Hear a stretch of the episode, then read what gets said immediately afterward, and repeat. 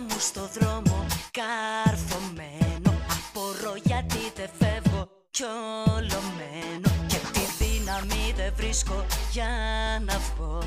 Απ' την τρέλα που μου οδήγησες να ζω. Απ' τη μια μου λέει ο νους να σε αφήσω. Κι απ' την άλλη η καρδιά Καλησπέρα στα φιλαράκια μου, τι μου κάνετε, πώς είστε, πώς πάτε τα κέφια, βρε παιδιά. Να ευχηθώ καλό καλοκαίρι, εγώ θα ευχηθώ.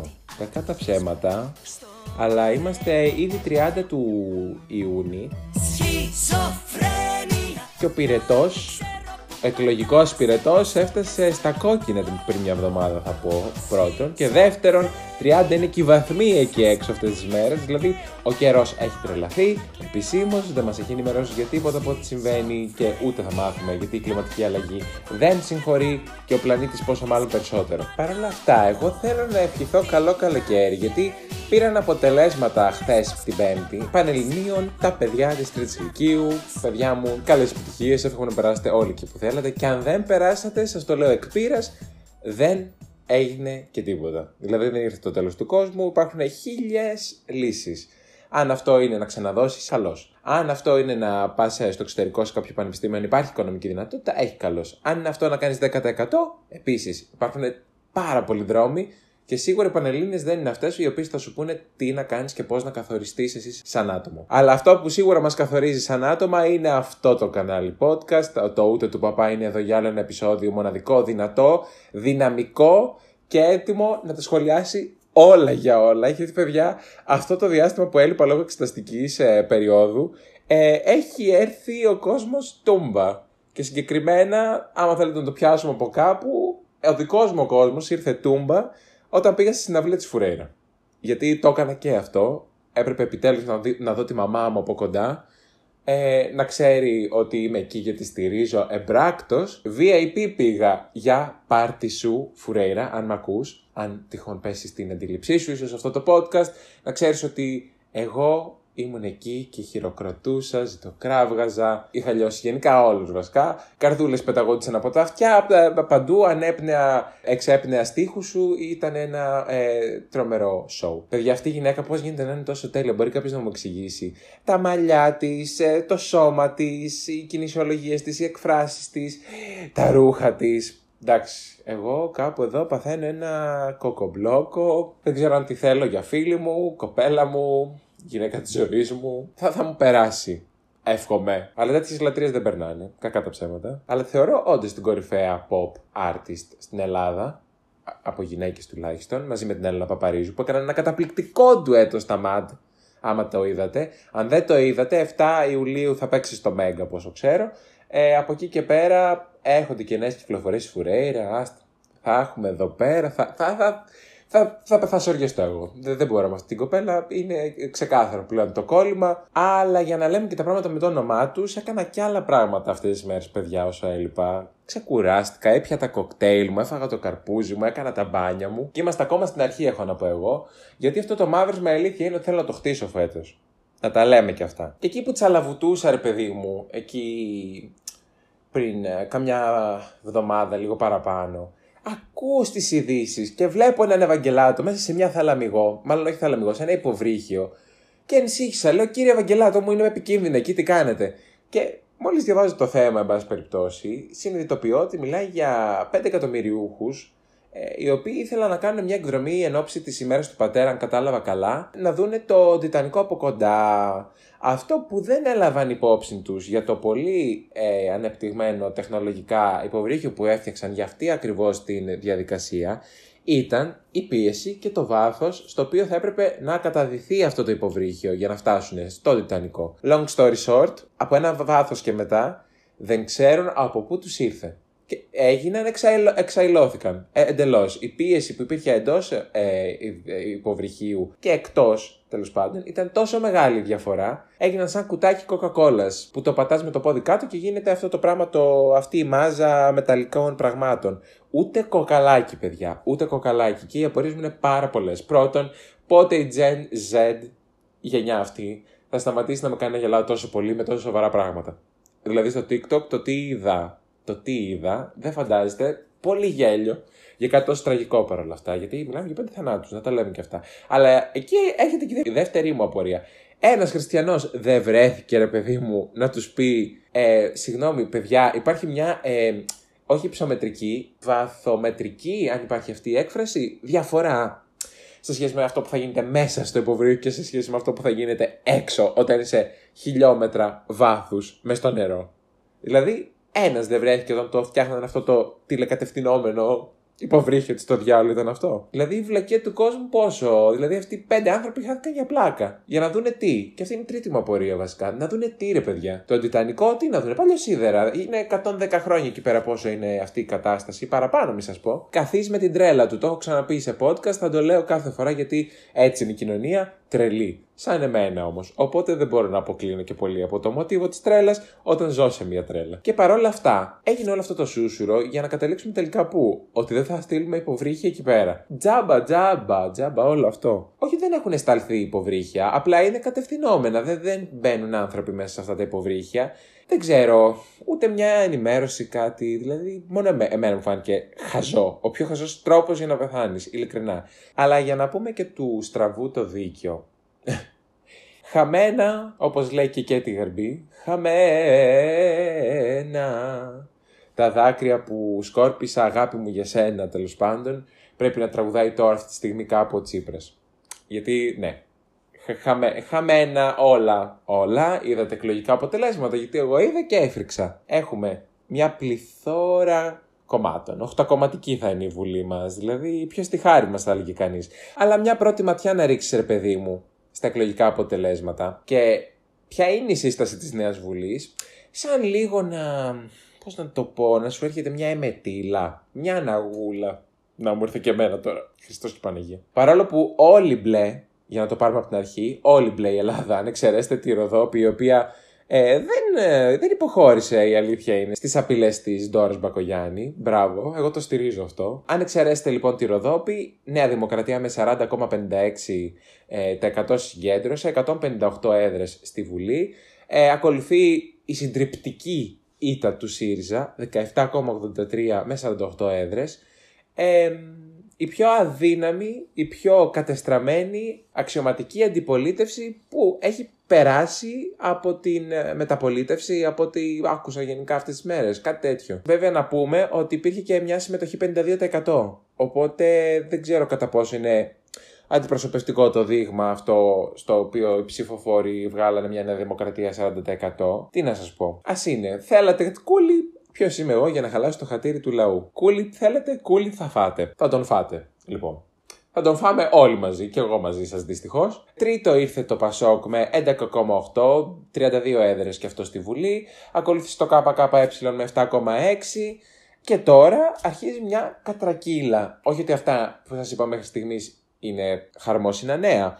Αλλά, εν πάση περιπτώσει, ε, έχετε ένα 4,6 λοιπόν Σπαρτιάτες. Εγώ είχα κουφαθεί λίγο εκείνη την ώρα που το ακούω. Λέω τι στο διάλογο είναι Σπαρτιάτες, δεν περνάει πάνω από 10 λεπτά που ακούω το Σπαρτιάτες και συνειδητοποιώ πάνω κάτω τι είναι, γιατί ακούγεται και λίγο περίεργο από το όνομα. Δηλαδή, ποιος θέλει να ονομάζει το κόμμα του Σπαρτιάτες, όχι ότι έχω κάτι με τη Σπάρτη. Αλλά ακούω λοιπόν τον αρχηγό των Σπαρτιατών. Ακούγεται, να, ακούγεται περίεργο δηλαδή να λέω αρχηγός των Σπαρτιατών, λες και θα πω για τον Λεωνίδα και τους 300.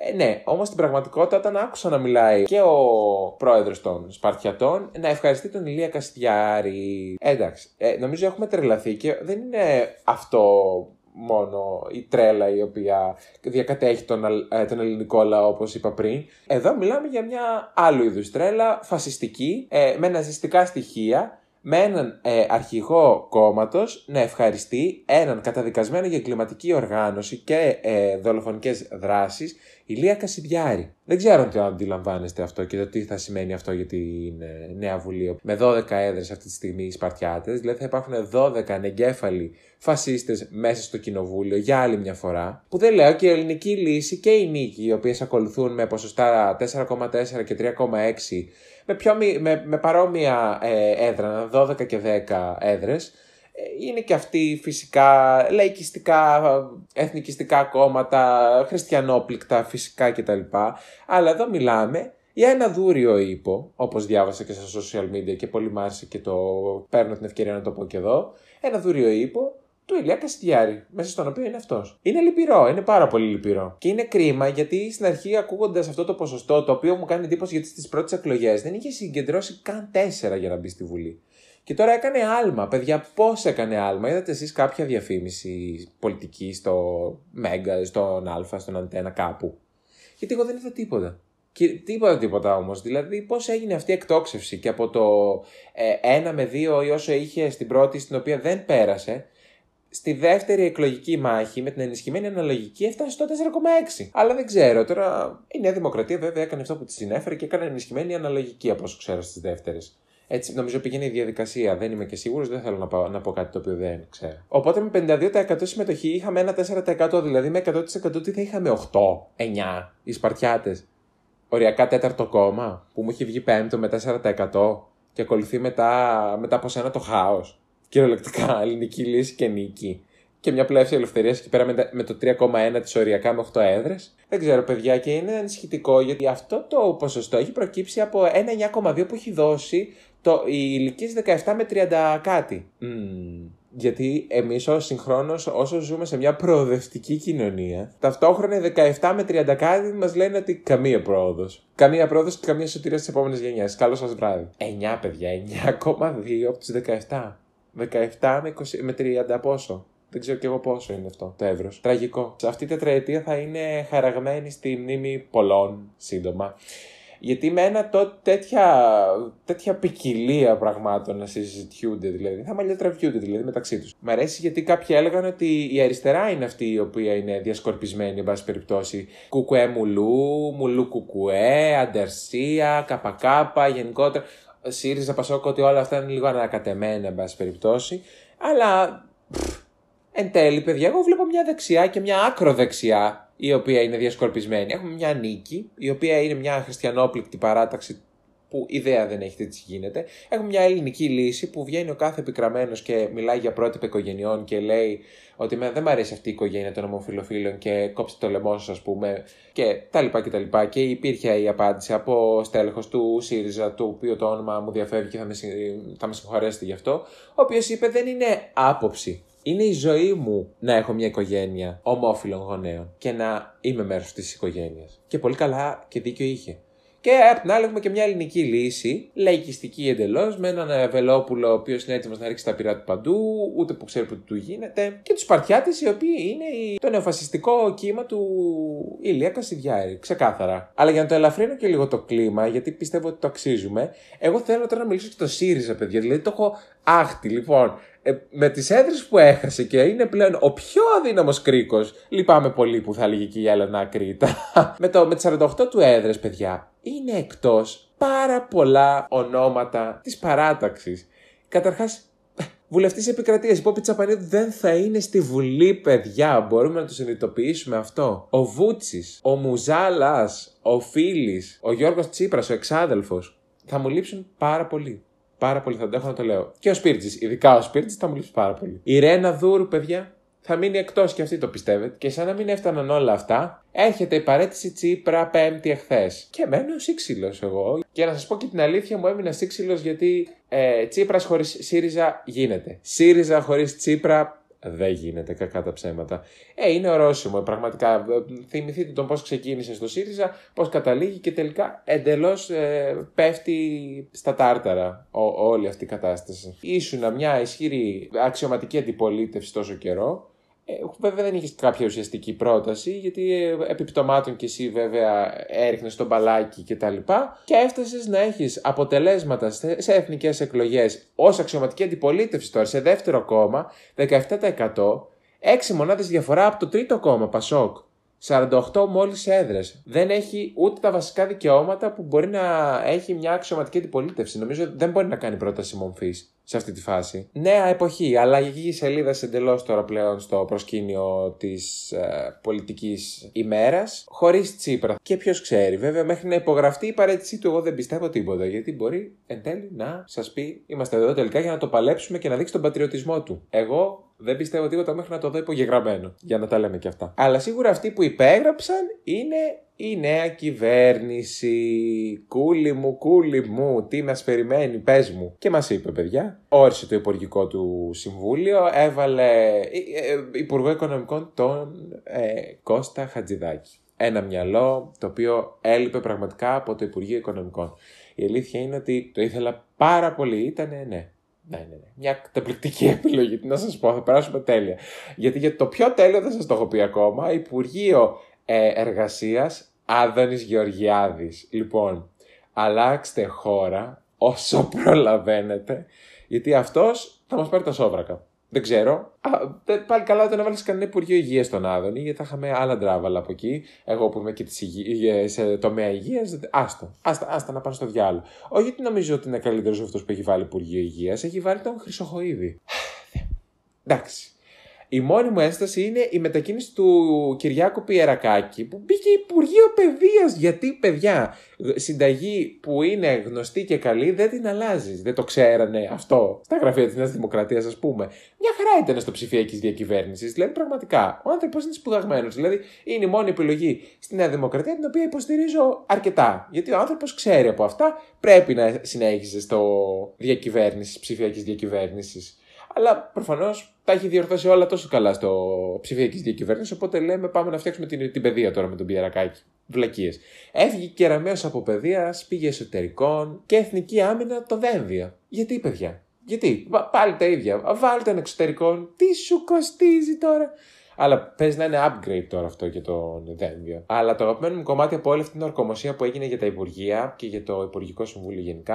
Α, να πω ότι αμετακίνητα έμεινε η Λίνα Μενδώνη η γλυκιά μου, η αγαπημένη σιχαμενούλα μου. Αγάπη μου γλυκιά, με αγάπη που λέει και η ζωή Κωνσταντοπούλου. Αμετακίνητη αυτή, δεν ξέρω τι μπετονιέρα έχει δαγκώσει και δεν κουνιέται. Αλλά μπράβο, τι να πω. Εγώ τι να πω. Και επανέρχομαι σε αυτό που έλεγα, το αξιοσημείωτο με όλη αυτή την ε, ορκομοσία ήταν το πώς το παρουσίαζαν τα μέσα και πόσο μάλλον το, η Τατιάνα Στεφανίδου να την παρακολουθήσετε, παιδιά. Δηλαδή, τι να πω. Ε, εντάξει, σε πιστεύουμε. Ψηφίζεις Νέα Δημοκρατία. Μην μας το πω. Δεν χρειάζεται. Μην χτυπιέσαι, γλυκιά μου. Με το χαμόγελο, παιδιά, μέχρι τα αυτιά δεν ήταν, δεν ήταν κατάσταση αυτή. Λέω εντάξει, κάπου. Ποιο μας κοροϊδεύει, μου πεις ότι μου κάνεις δημοσιογραφία τώρα, δεν το πιστεύω. Ε, δεν θέλω να το πιστέψω. Αλλά αυτοί είστε που θα έλεγε και ο κύριος Κουτσούμπας που βγήκε προεκλογικά να μας κάνει και την καρδούλα της ζωής, τα αξιαγάπητος, πετώντας εχμές και στην ε, ζωή Κωνσταντοπούλου, πετώντας και εχμές στην ε, ζωή Κωνσταντοπούλου, μιλώντας για ποια αγάπη είναι αυτή που μας τσαμπουνάτε, εν πάση περιπτώσει. Η ζωή Κωνσταντοπούλου πλέον χαρούμενη, είναι έτοιμη να καταπολεμήσει όποια δυσκολία της έρθει μπροστά της, όπως δήλωσε αυτή κάνει για 100 βουλευτές. Και είναι μόλις 8 οι έδρες της πλεύσης ελευθερίας. Αλλά παιδιά, ναι, έτσι, έτσι είναι τα πράγματα. Αυτή θα είναι η νέα μας ε, βουλή, αυτό θα είναι το νέο μας Υπουργικό Συμβούλιο. Οπότε καλά ξεμπερδέματα, περαστικά μας, όπως είπε η κυρία Τζίμα στο δελτίο ε, που είχε κάνει για τις εκλογές, σε πάση περιπτώσει.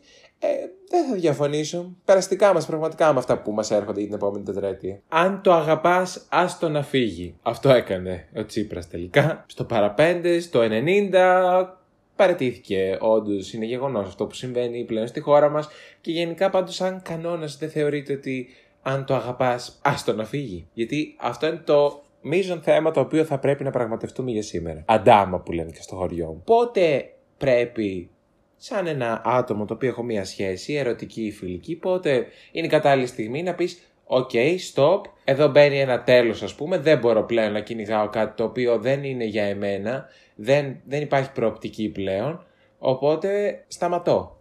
Και μπορεί να είναι και μια επαγγελματική κατάσταση, έτσι. Όχι μόνο σχέσεις. Κυνηγάω μια συγκεκριμένη δουλειά, στέλνω βιογραφικό, κάνω το, την υπερπροσπάθεια ε, απέναντι σε αυτό, να κάνω ό,τι καλύτερο μπορώ. Δεν τα καταφέρνω, αλλά επιμένω. Ε, και η επιμονή και η υπομονή έχουν τα όρια τους. Γι' αυτό, αν το αγαπάς, άστο να φύγει. Τουλάχιστον την περίπτωση που μιλάμε για μια ερωτική κατάσταση, πόσο κουραστική είναι αυτή η αιμονική γκόμενοι και γκόμενες που πραγματικά δεν αντιλαμβάνονται ότι έχει χαθεί το παιχνίδι, οπότε δεν υπάρχει λόγος να προσπαθείς άλλο.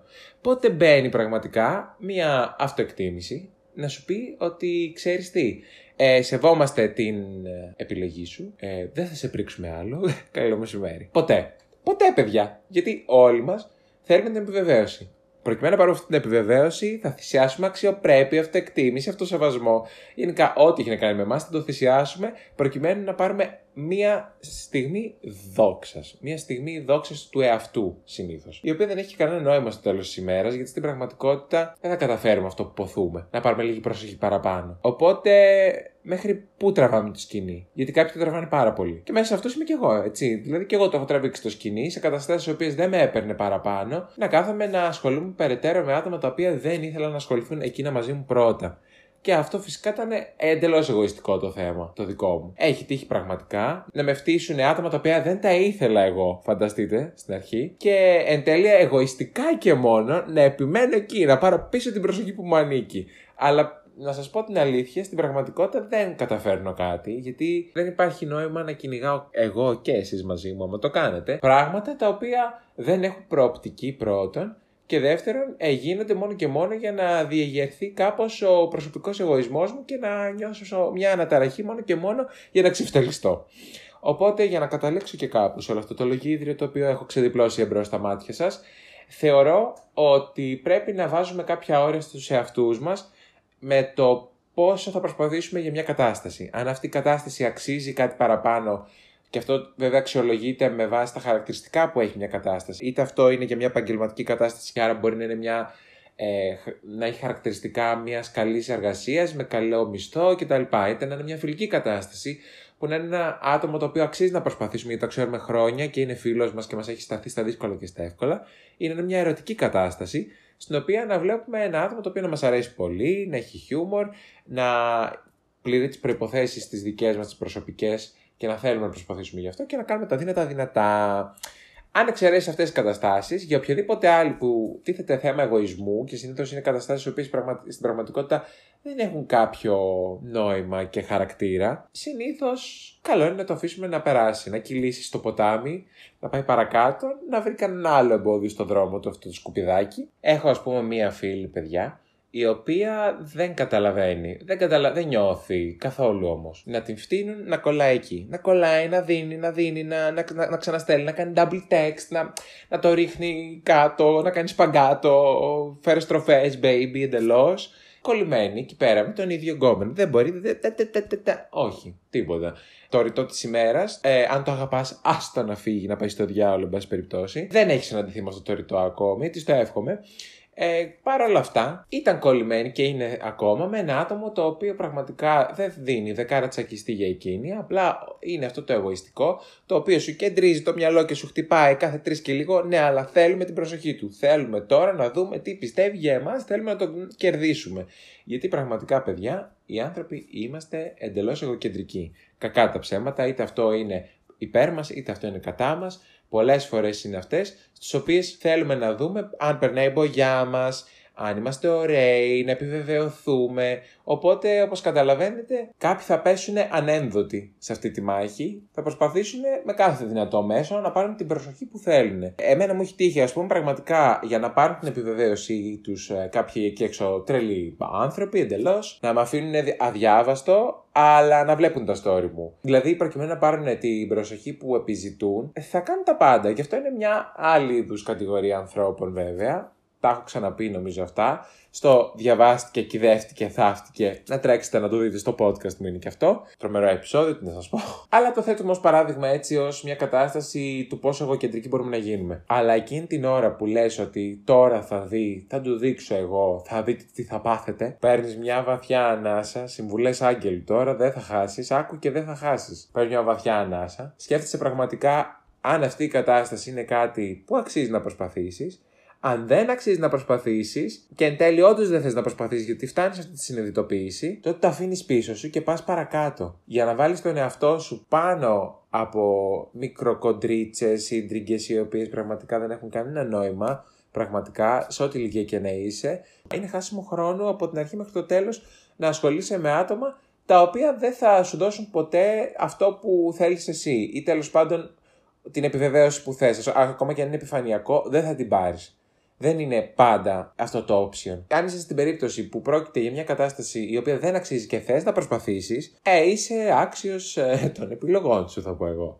Παρ' όλα αυτά, άμα όντως θέλεις να το προσπαθήσεις, ρίξε λίγο τον εαυτό σεβασμό σου να σου βαστάει, που θα σου βαστάει λογικά, εντάξει. Καγά τα ψέματα, αλλά στην ηλικία που είμαστε 20-25 κάπου εκεί πέρα, κάνουμε ό,τι τρέλα μας κατέβει. Μαζί σου. Θες να την κάνεις τρέλα σου, κάντιν. Εγώ μαζί σου. Οφείλω όμως να σα προειδοποιήσω ότι αυτό μπορεί να σου αποφέρει ψυχολογικά δράματα. Κακά τα ψέματα, κυρίες και κύριοι. Και προσωπικά δράματα, δηλαδή του εαυτού σου δράματα. Γιατί θα οδηγηθεί σε άλλα μονοπάτια, στα οποία μακάρι να έχεις κάνει ε, μια κλωτσιά να το πας πιο πέρα αυτό το πρόβλημα. Ό,τι και αν είναι αυτό, μιλώντας για ερωτικά τουλάχιστον. Αν ήταν ένας ε, toxic τυπάς που ήθελε απλά την προσοχή του και επέμενες εκεί να στη δώσει και δεν στην έδινε γιατί δεν θέλει να στη δώσει, γιατί δεν είναι διατεθειμένος να το κάνει και δεν θα το κάνει, ε, είναι πολύ πιθανό ρε παιδί μου να αρχίσεις να αποκτάς με τα άλλα θέματα δικά σου. Αυτοπεποίθησης, να αναρωτιέσαι τι έχεις κάνει εσύ λάθος, να το ρίχνεις πάνω σου, να τον δικαιολογείς, να την δικαιολογείς ίσως. Οπότε, όπως καταλαβαίνεις, αυτές οι καταστάσεις είναι που εύχεσαι να μην τον είχες γνωρίσει ή να μην την είχες γνωρίσει. Οπότε τα πράγματα πρέπει να λαμβάνουν ένα τέλος. Οπότε πρέπει να λες stop, προτού γίνει τοξικό έτσι. Αυτό είναι η χρυσή τομή,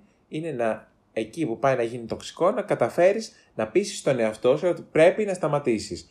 Κατά 99% δεν θα σταματήσεις. Δεν περιμένω να σταματήσεις. Γιατί εκεί είναι και το συνέστημα στη μέση, οπότε δεν μπορώ να πω πολλά εκεί.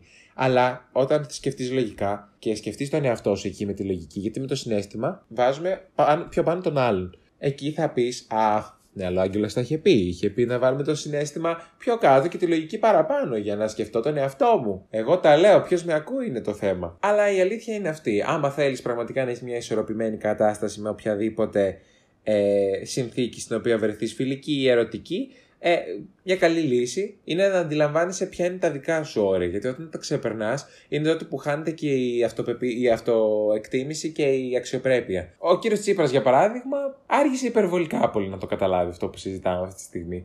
Άμα τον αγαπάς τον ΣΥΡΙΖΑ, ας τον να φύγει, βρε άνθρωπο του Θεού. Τον έχεις κατρακυλήσει, τον έχεις κάνει και δεν ξέρεις και πού να το ρίξεις με το φταίξιμο.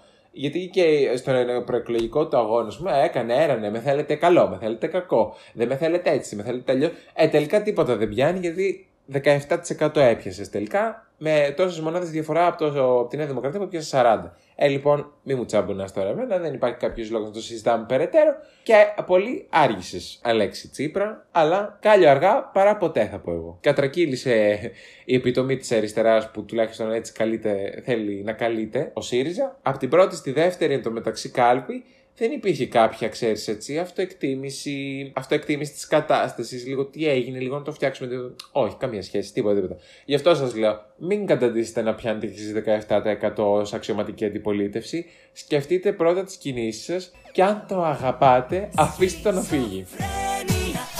Αυτή είναι η συμβουλή μου για απόψε και κάπως έτσι θα σας αποχαιρετήσω έτσι μελωδικά και όμορφα με, αυτή την, ε, με αυτόν τον απόϊχο εξελίξεων τον οποίο είμαστε όλοι συνένοχοι θα πω εγώ. Ποιον νοήτο και θα τα πούμε την επόμενη Παρασκευή με ένα ακόμα συναρπαστικό επεισόδιο όπως μόνο εμείς ξέρουμε να κάνουμε για εσάς αποκλειστικά και μόνο. Και από εμένα πολλά φιλιά